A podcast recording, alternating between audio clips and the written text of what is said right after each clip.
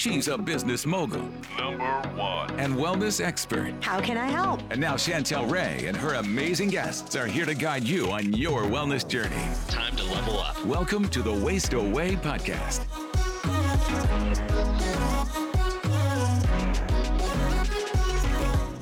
You guys, I'm so excited to be doing some short clips each day with some of the health and fasting questions that you guys ask us all the time. These are going to be very short episodes answering very specific questions. Most of the time, we have long episodes with one guest, but now I'm going to be answering some of your short individual questions. Enjoy. I'm super excited. We now have Dr. Will Cole, and he's going to be talking to us about intermittent fasting, hormones, and autoimmune, and so much more. So, welcome, Dr. Cole. Thanks so much for having me. So, tell us a little bit about yourself for those people who've been living under a rock and don't know who you are. uh, I'm a functional medicine practitioner. So, my day job is consulting patients around the world via webcam via our virtual functional medicine practice. So that's my heart and my passion to give people answers as to why they feel the way that they do, to listen to them, to hear them, and to be a part of that journey into wellness. It's really a sacred responsibility that I don't take lightly. And so that's my 8 a.m. to 6 p.m. job, uh, Monday through Friday, I, am focusing on.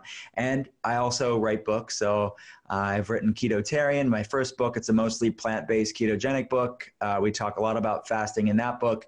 And my second book is The Inflammation Spectrum, and we talk about it in that book too. So it's really, um, it's I live and breathe functional medicine, and the patient is my patient uh, focus is my my day job. But I love uh, writing about it too and speaking about it. And I'm also the co-host of Goop Fellas, which is Goop's first spinoff podcast. Gwyneth uh, Paltrow and Elise Loehnen host the main podcast, and then Seamus Mullen, who's an amazing chef and friend of mine, uh, we host Goop Fellas, which uh, we get to explore different topics on that show as well. Awesome. Well, for those people who don't know the difference between a regular doctor and a functional medicine doctor, explain quickly what that means. Yeah, so functional medicine, in short, it's evidence-based alternative medicine. Uh, and a little bit more, like longer definition would be: we run more comprehensive labs. We're looking at the root causes of why people are going through what they're going through. Things like microbiome issues or hormonal imbalances or toxicity issues, chronic infections, things like this that are the pieces to the puzzle. And then we realize we're all created differently. So there's not a cookie cutter approach to getting well. And just because something's healthy doesn't mean it's necessarily right for everybody. So we customize healthcare to the individual. So we use food as medicine, we use herbal botanical medicines, we use medications when needed, lifestyle changes, protocols like fasting to really get that person as healthy as they can be. Uh, so that's what functional medicine is. Yeah. And I, I, would say also the biggest thing is like, like for example, if someone went to a regular doctor and they wanted to get their thyroid checked, they might say that lab work is between there, they might say between 0.5 and 4.5. But if you went to a functional medicine doctor, they might say, look, you're going to feel great if you're, you know, between zero and 1.5 or less than two for your TSH, for your thyroid. Um, so that all those windows are seem like they're mm-hmm. so much more narrower when you go to a functional medicine doctor than when you go to your traditional doctor. Would you agree? Oh yeah, that, you definitely. It's a good point. Uh, the interpretation of the labs and running more comprehensive labs is a really important uh, points, uh, and that gives people the answer uh, from a diagnostic standpoint as to what's going on. So the labs reference range, as you had said, it's based on a st- statistical bell curve average of people who go to labs, population of people people that aren't really the healthiest bunch of people. So they go they go to their typical lab, their Quest or their LabCorp, and they look at this reference range, and then they're being compared to that reference range. But you're absolutely right; uh, they are. If in functional medicine we're taking people with health problems out of that reference range, so we can look at the functional range where your body is functioning the best, and that's vibrant, uh, optimal wellness. And TSH is a good example. Uh, so we're looking at a tighter range within that larger reference range. And that applies to every biomarker, not just thyroid markers. Right. Too. And, it, and it's running more comprehensive labs too. So like with a thyroid, you're not just running TSH and T4. We're looking at free T4, free T3, total T3, total T4, the thyroid antibodies rule out Hashimoto's disease and Graves' disease and reverse T3 to see if inflammation, for example, is, is causing this higher production of an unusable form of the thyroid hormone called reverse T3 and things like reverse, uh, uh, sorry, thyroid resistance. So there's a lot of complexity, and that's just the thyroid hormone. There's a lot of complexity versus the sort of reductionist approach and the conventional approach, conventional medicine, which is running the basic labs to diagnose a disease to match it with a medication. So they get synthroid or levothyroxine or something like that. But we want to say, okay, why do I have the problem in the first place? It's not a, a synthroid deficiency. Let's actually cause find out what's causing the problem in the first place. And that applies to any other health problem you can think of. We want to look at what are the nuts and bolts, what are the, the upstream causes at, to these problems. Awesome. Now, do you personally do intermittent fasting? And if you do, what kind of eating window do you prefer? I do. I fast during the work week. I fast every day. So I typically would do about a 12 to 6 window. Uh, I'll fast. Uh, Me too. Oh, cool. Awesome. We're fasting twins. Yeah. Uh, but I will drink Earl Grey tea in the morning. Earl Grey uh, black tea has bergamot in it. And bergamot's been shown in the literature to increase autophagy, cellular recycling, which intermittent fasting or time restricted feeding does that too. So I sort of want to leverage the benefits of intermittent fasting with a food medicine or a drink medicine in this case, like uh, Earl Grey tea, with the catechins of the black tea as well as the bergamot, uh, both can upregulate these anti-disease, anti-inflammation, uh, anti-aging mechanisms of autophagy. Uh, and then I will break the fast at noon and then eat a clean, you know, ketotarian, mostly plant-centric, ketogenic uh, lifestyle. Like I advocate for people that want to eat this way uh, in that 12 to 6 window, making sure my calories are sufficient throughout that window. Well, let's talk about what are some of the reasons why you suggest suggest intermittent fasting and what are some benefits that you've seen out of your patients like have they been able to reverse autoimmune issues or anything like that Intermittent fasting is an amazing tool. It's a tool that has been used have been used for a long time. Uh, it's something that we've used in functional medicine for a long time, but historically it's been used too. Uh, it's an amazing tool to give your body a break because digesting food requires a lot of energy. So people that have taxed systems, so they have some level of inflammation, some level of gut dysfunction, it gives the body a break from digesting food to start repairing itself. These sort of self-repair mechanisms are supported and upregulated in a time of fasting. And it's a slight stress to the body, so this phenomenon of hormesis, this slight stress to actually build resilience and health uh, rejuvenation in the body uh, another component to it. So for my patient base, I mean, most of them are dealing with various forms of either hormonal imbalances, hormonal resistances, or and or autoimmune conditions and digestive problems and neurological issues like brain fog, fatigue, anxiety, depression. So that's the people that I, I hang out with, so to speak, from a clinical standpoint and try to get them uh, as best as they can be. So uh, intermittent fasting is an amazing tool to have in your toolbox to at least consider it. And I would say, find out the way that works for you. It's not a one size fits all. And that applies to almost anything in health. But fasting is no exception to that rule of bio individuality. Just because I mean, for the people that are listening right now, that they've tried one way of intermittent fasting and then they throw the baby out with the bathwater and say, well, it didn't work for me. Well, it may not have been the right way for you. So it's about experimenting at great summits like this to really find the different variations to find the one that works for you. And that's the heart of functional medicine is that it, we're all different and there's not a cookie cutter approach to getting well there's not a cookie cutter approach to fasting so it, it's a great tool to lower inflammation i'm excited about the research centering around intermittent fasting and lowering inflammation and because the ketogenic diet, if you look at it being a high fat, moderate protein, low carb diet, it's a fasting mimicking diet. So you get a lot of the same benefits of fasting uh, with the ketogenic diet.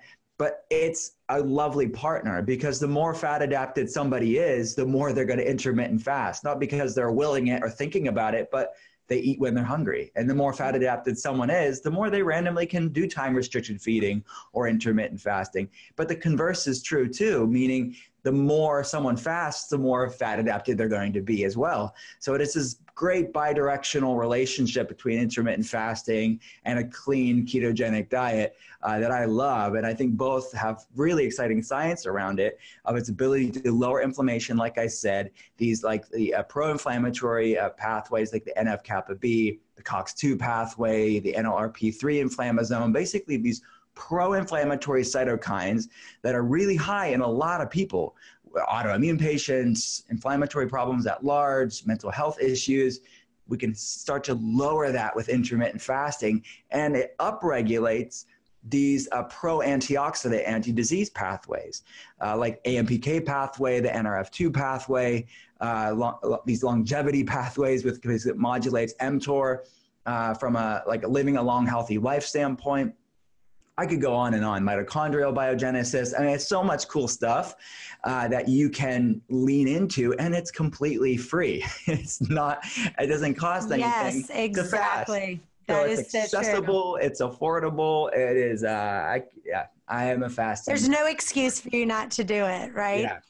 Um, well, when it comes to improving the hormones that directly affect your hunger, your blood sugar, and metabol- metabolism, I agree.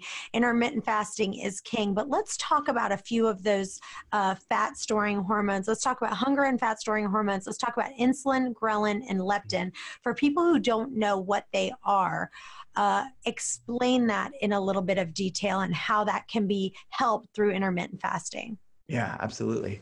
So you have this sort of confluence of communication, this sort of uh, communication in our body, uh, and it's largely done by hormones. And it's specifically when you're talking about hunger and satiety uh, and basically cravings, you could say that, and fat storage and energy production, it's governed by ghrelin, leptin, and insulin. And these are hormones that you want balanced. It's the Goldilocks principle. These things are not inherently bad. Uh, you don't want them too high and you don't want them too low. You want them just right at the right time. Uh, depending on what you're going through.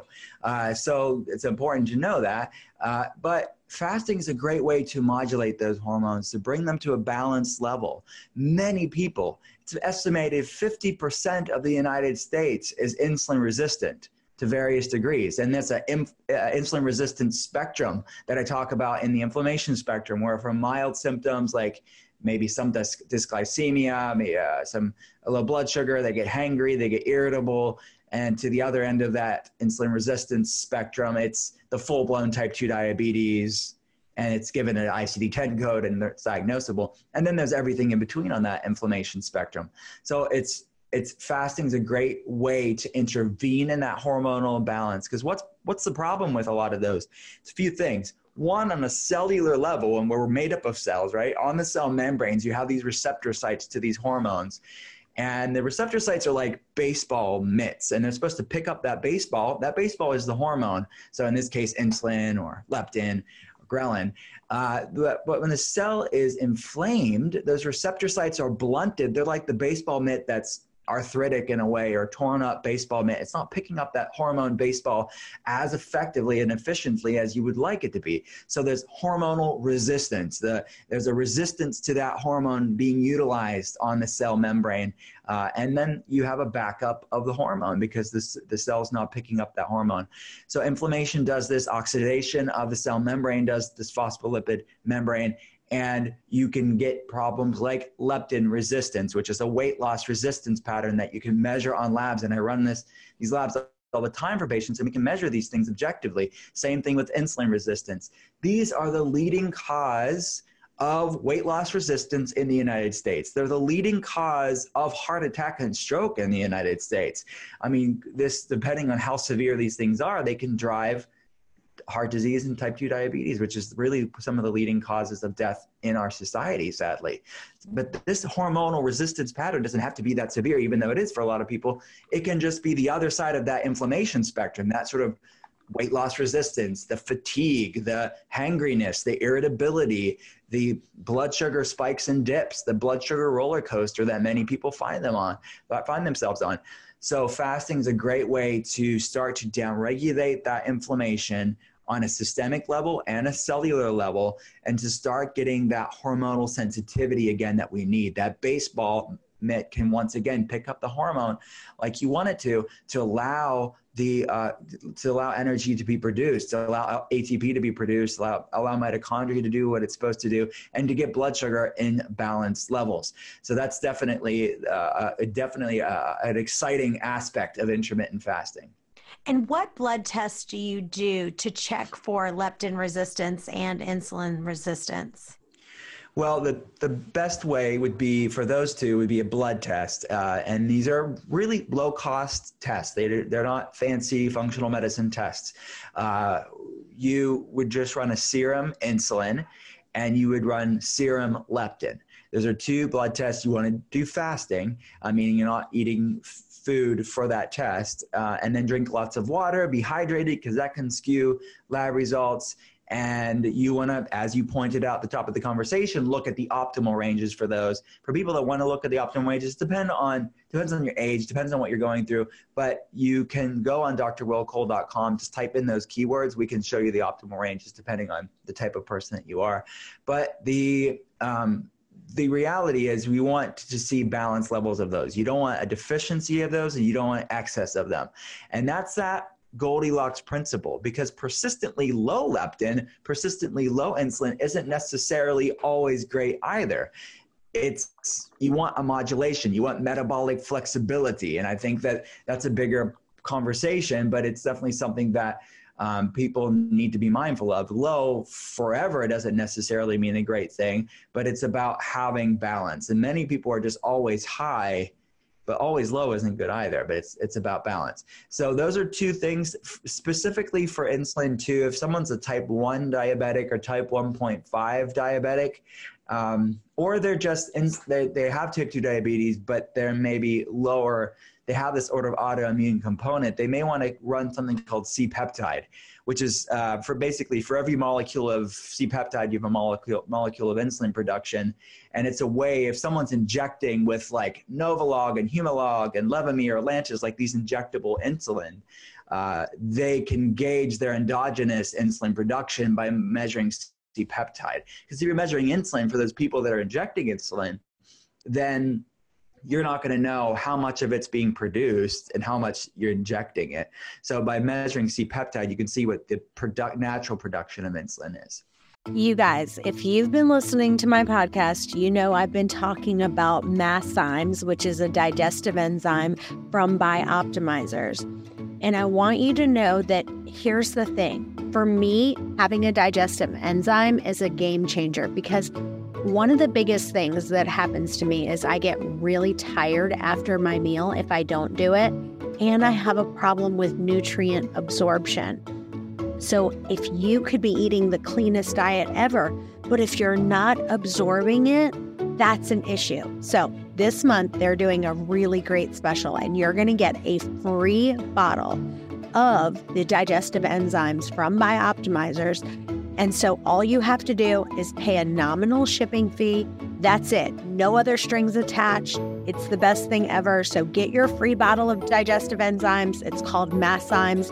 Go to masszymes.com slash waistaway free and use the coupon code waistaway10. That's it. So masszymes.com slash waistaway free.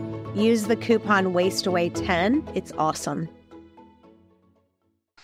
Yes. And so, um, talk a little bit about, you know, what is insulin what are the insulin resistance causes and the symptoms? And for those of you who don't know what insulin resistance is it's basically when the cells in your muscles and your body fat and liver start resisting or ignoring the signals uh, that the hormone insulin is trying to send out which is to grab that glucose out of the bloodstream and put it into our cells. So if someone says okay well how do i know that I have it? What are some of those symptoms and what causes it? So, the some of the symptoms are hangriness, like hungry and angry is like evil spawn, uh, and then irritability, shakiness. If you're having those low, low blood sugar symptoms, weight loss resistance, fatigue, brain fog, um, those are some symptoms that you can look out for. Now, a lot of things can cause those things, so it's important to look past that check engine light and actually see what's going on. Um, the best objective way would be to running your hemoglobin A1C, which is the three month average of your blood sugar. We want that under 5.5 uh, in functional medicine. Uh, running a fasting blood sugar, a fasting glucose. In functional medicine, we want that glucose to be under 90 for fasting glucose and insulin, which we talked about, serum insulin. That's going to be basically three to eight for most people, depending on who you're talking about. Um, and uh, yeah, so those are some things. You can look at triglycerides and HDL ratio, which is a good way to look at it too. So triglycerides, which is circulating fat in the blood, we want that under 100 in functional medicine, the optimal range. And then HDL, which is what they call good cholesterol, which is again oversimplistic, but 59 and above, we want HDL. If you see high triglycerides, low HDL, that's a good ratio kind of gauge of potential insulin resistance. Again, the body's not getting insulin on the cell, it's causing higher blood sugars. But you could see, and many people will see high triglycerides three to 10 years prior to any to them getting diabetes or pre-diabetes or metabolic syndrome so for many people that high triglycerides uh, trend of high triglycerides can be almost like Paul Revere in a way of saying diabetes is coming, diabetes is coming, because it is predating, predating, and preceding the degeneration. Because these are chronic degenerative issues, meaning it takes time to degenerate, and these didn't happen overnight. It's the inflammation spectrum that I talk about. On average, by the time somebody's diagnosed with whether it's type 2 diabetes or an autoimmune condition, it's about uh, 10 years prior to that diagnosis when things start uh, becoming, you know, and, and start brewing on the horizon. Awesome. Well, let's talk a little bit about the female hormones, estrogen and progesterone. And I love your analogy about the Goldilocks principle. And that comes true with estrogen and progesterone. You know, you don't want it too high, too low. You want it just right. What are some things that people can do to get those estrogen and progesterone levels right? So this, yeah, you're right. Absolutely, the Goldilocks principle applies here, like everywhere else in the body.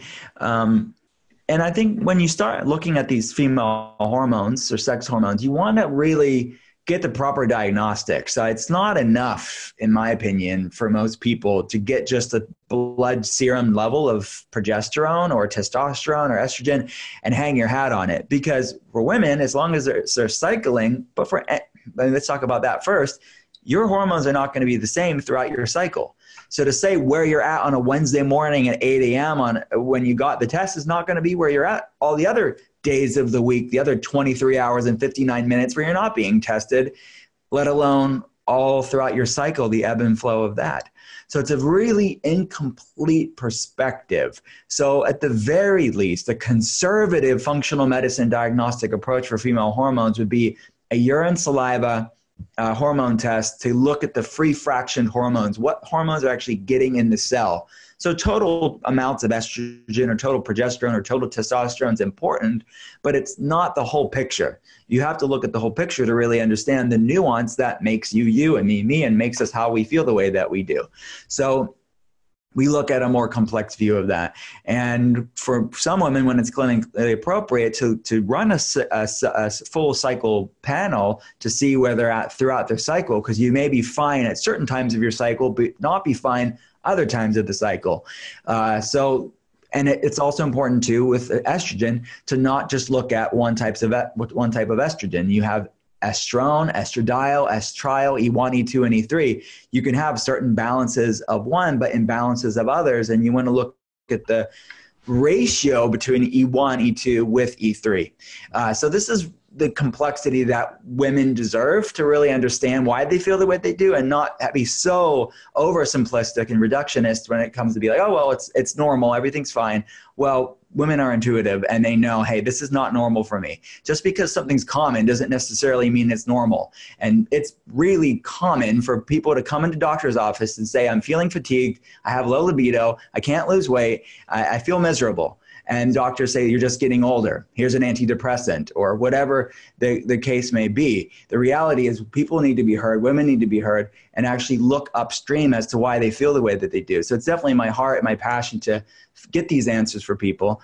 But once you get the answers, some tools that people can use are is fasting is a great tool to lower that inflammation, to work on that gut hormonal axis, the brain hormonal axis, all of these components that facilitate hormonal synergy in the body. Uh, so, yeah, I, I don't is know. there are you are you a fan of progesterone cream if somebody's progesterone is low? And would you say that is there any specific supplements that you've said, you know, these supplements have really kind of helped people balance their hormones? Yeah, I I think that in functional medicine, the what we typically would say is that there's a place for progesterone cream or hormone replacement therapy, but I wouldn't necessarily be the first thing uh, because at that point you're giving your body exogenous hormones, which has its place. It can be a game changer for some people, certainly, but when you're giving your body exogenous hormones, that's telling your brain you don't have to promote, produce so much on your own. Mm. So that can down regulate your body's own endogenous natural production. And that for some people they they need that because they've exhausted all options and they need to give their body that, that exogenous hormone and they're being monitored appropriately to make sure that those are not being too high for too long. Uh, so it's definitely a place for them. But I find that oftentimes there's no follow through. They're not being retested. They're not being monitored, and they're just taking these creams and these pills and these these mm-hmm. drug these hormone replacement therapies for months and years. And they're like, well, I this doctor told me years ago to take it, and then you run it on a hormone, and it's like through the roof, or it's not enough.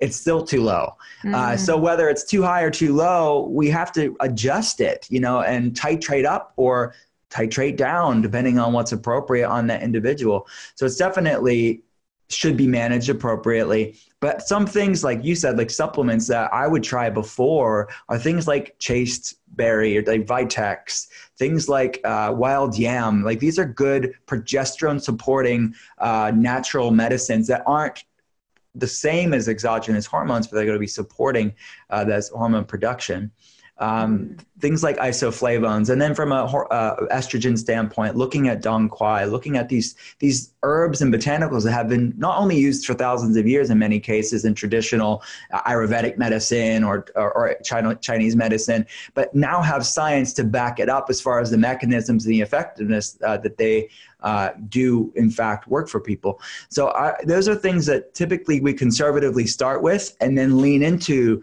the exogenous hormone creams and things like that when they are clinically appropriate. Awesome.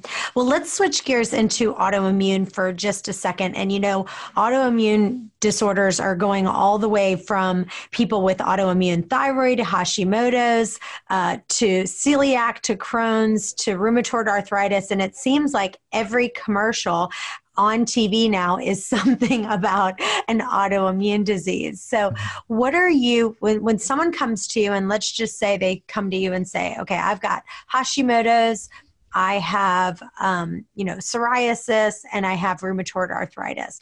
What are the first things that you're going to do, and what are some of the things that you're going to do to help them? Well, I think labs are a good place to start because you can kind of get an understanding as to what's going on. So there's three stages on this autoimmune inflammation spectrum. There's silent autoimmunity on one end, and that's meaning they have labs that are maybe positive, but they don't notice any many, many symptoms in their life. Stage two is autoimmune reactivity, meaning they have symptoms, they don't feel well, uh, and their labs are positive antibodies, but they're not bad enough to be the full blown stage three, which is the diagnosable autoimmune disease. So, like you said, it's growing by leaps and bounds, sadly. It's estimated that 50 million Americans have an autoimmune disease, and millions more are somewhere on this autoimmune inflammation spectrum. Uh, it's estimated that there's over 100 autoimmune conditions at this point that science recognizes as being overt, obvious autoimmune conditions. And then there's an additional 40 above that 100 that have at least an autoimmune component. So it's a lot of different health problems. You mentioned Hashimoto's. It is the most common autoimmune disease. It's the first discovered in science. And other ones that you mentioned, like Sjogren's and MS and lupus and Parkinson's and uh, inflammatory bowel issues, Crohn's, ulcerative colitis, the list goes on and on. Uh, these are when the immune system starts attacking oneself. So I think it's important to first realize is this an issue for you or not? And then what's driving it? To understand autoimmunity, you have to look at the, where the predominance of the immune system resides. 75% of that resides in the gastrointestinal system, in your gut. So, to look at autoimmunity, to understand autoimmunity, you have to understand gut health. So, getting a good objective data as to what's going on there is there intestinal permeability or not, leaky gut syndrome or not? Uh, is there any dysbiosis or imbalances of the microbiome? Is there inflammation in the gut and running inflammatory markers like calprotectin and lysozyme and uh, these inflammatory GI uh, biomarkers? Uh, and looking at the complexity of someone's biochemistry. So I think that's where a good health history comes into play to see what tests are even relevant for them and giving them answers, giving them multiple labs perspective from their vantage point, what's going on. And then we start intervening. I think that you have to look at food first. It's a powerful modulator of our immune system, but it's not a one size fits all, specifically in the autoimmune world. I mean, anybody with autoimmunity will tell you they could eat healthy things and it causes flare ups so it's really it's a health good health history and a good case management and clinical responsiveness is so important for these people because it's not as easy to just say don't eat junk food, eat the health food because almost all of my patients are getting reactions from healthy foods. So this is like a whole new age of wellness that is required to meet the standards of what these people with autoimmunity need and we're seeing it like never before because of the growing mismatch between genetics and epigenetics. Our genetics haven't changed in 10,000 years, but yet our world has changed very dramatically in a very short period of time when you look at the to- totality of human existence. So uh, it's it's really um, a lot of work, but it's something that we're up for the challenge. But you have to look at food. You have to look at natural medicine protocols to help bring and support things like T regulatory cells, balancing the immune system, lowering inflammation levels, to create this immune tolerance once more because there's so much volatility going on with these either Th1 or Th2 dominant people, these people that are having these AI autoimmune flare ups. Uh, so that's really at the heart of what we are trying to do. Hormonal balance is part of that because if someone's hormonally imbalanced, that's going to be creating and fuel, putting basically gasoline on that autoimmune fire. So you have to get hormonal imbalance as well because if their blood sugar's off, if their leptin's off, if their estrogen and progesterone's off, if, if their testosterone's off, that's going to be gasoline on the autoimmune fire. So it's all connected, really. So these are the, some of the things that I take into consideration. Now, what would you say are your three favorite supplements and what are your three favorite like super herbs that you feel like people could take that maybe have like some healing herbs that they could add into their everyday life that could help them with inflammation? So, three supplements that I consider kind of core stuff when you're talking about just biochemical processes that you want to support and you look at the level of deficiencies that people have, it would be fat soluble vitamins. You could put just say D and K2, a D3 K2, about 5,000 IUs for D3 paired with a K2. Both are needed, both are widely deficient. I would put vitamin A on that as well because it's really good at calming down inflammation levels as well. And it's deficient in the modern American diet. The true form of vitamin A, not just beta carotene. Um, and B vitamins, methylated B vitamins specifically, things like methylfolate, methylcobalamin, needed for methylation, which is impaired for many people. Uh, people with methylation impairments, these biochemical processes in the body are higher have higher inflammation levels so fat soluble vitamins some water soluble vitamins like b vitamins uh, those are some things to consider a good clean omega fat uh, fish oil would be appropriate, or uh, algae oil at the very least to get these long chain omega fats. Uh, those are some good supplements to consider. Uh, herbs that I love, I am an adaptogenic nerd. so I think adaptogens can be a great tool to consider. Uh, things like lion's mane, I, I, love the research coming out of it, improving brain function, improving BDNF, the brain derived neurotrophic factor. uh, allowing the allowing the body to make new neurons and improve cognitive function. Uh, I love holy basil, probably my favorite adaptogen. It's been used in Ayurvedic for a long time. Uh, and if I had to pick another herb, I mean, there's so many good herbs out there. Maybe it's not technically a herb, but basically, let's pick another herb. It would be rhodiola. I think rhodiola can be good as well. Turmeric is, is very well researched as far as a root is concerned. So much research around curcuminoids and its ability to attenuate inflammation levels. But I thought that was too easy of an answer. I was just trying to give you some different That's great. Well, if you had to, let's end on this. If you had to give somebody, like, if you said, "Here's my three tips," obviously, intermittent fasting, we that's one of them. Besides that, but if someone said, "Look, I want to really take my health to another level. I'm not. I'm tired. I'm not feeling good."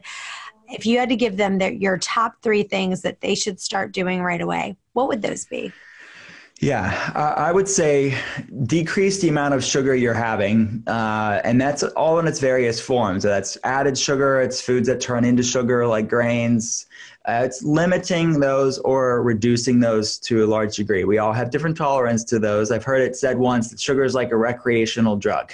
you should not use it often, uh, if at all. Uh, and I think that's one thing. Second thing is increasing healthy fats. These sort of of largely plant-based healthy fats like avocados, olives, avocado oil, olive oil, soaked nuts and seeds to make them more digestible, wild caught fish, grass-fed beef would be a part of that too. Uh, so increase healthy fats, these ketotarian fats, uh, clean keto fats, and I would say third would bring be if could I have four? I guess I'll just sure take Sorry, four. Okay. I would say bring acts of stillness into your life because you can eat the best things in the in the world. Mm-hmm. You could be fasting like a champ, but if you're serving your body a big slice of stress every day, you are counter, mm. you are sabotaging your healthy efforts.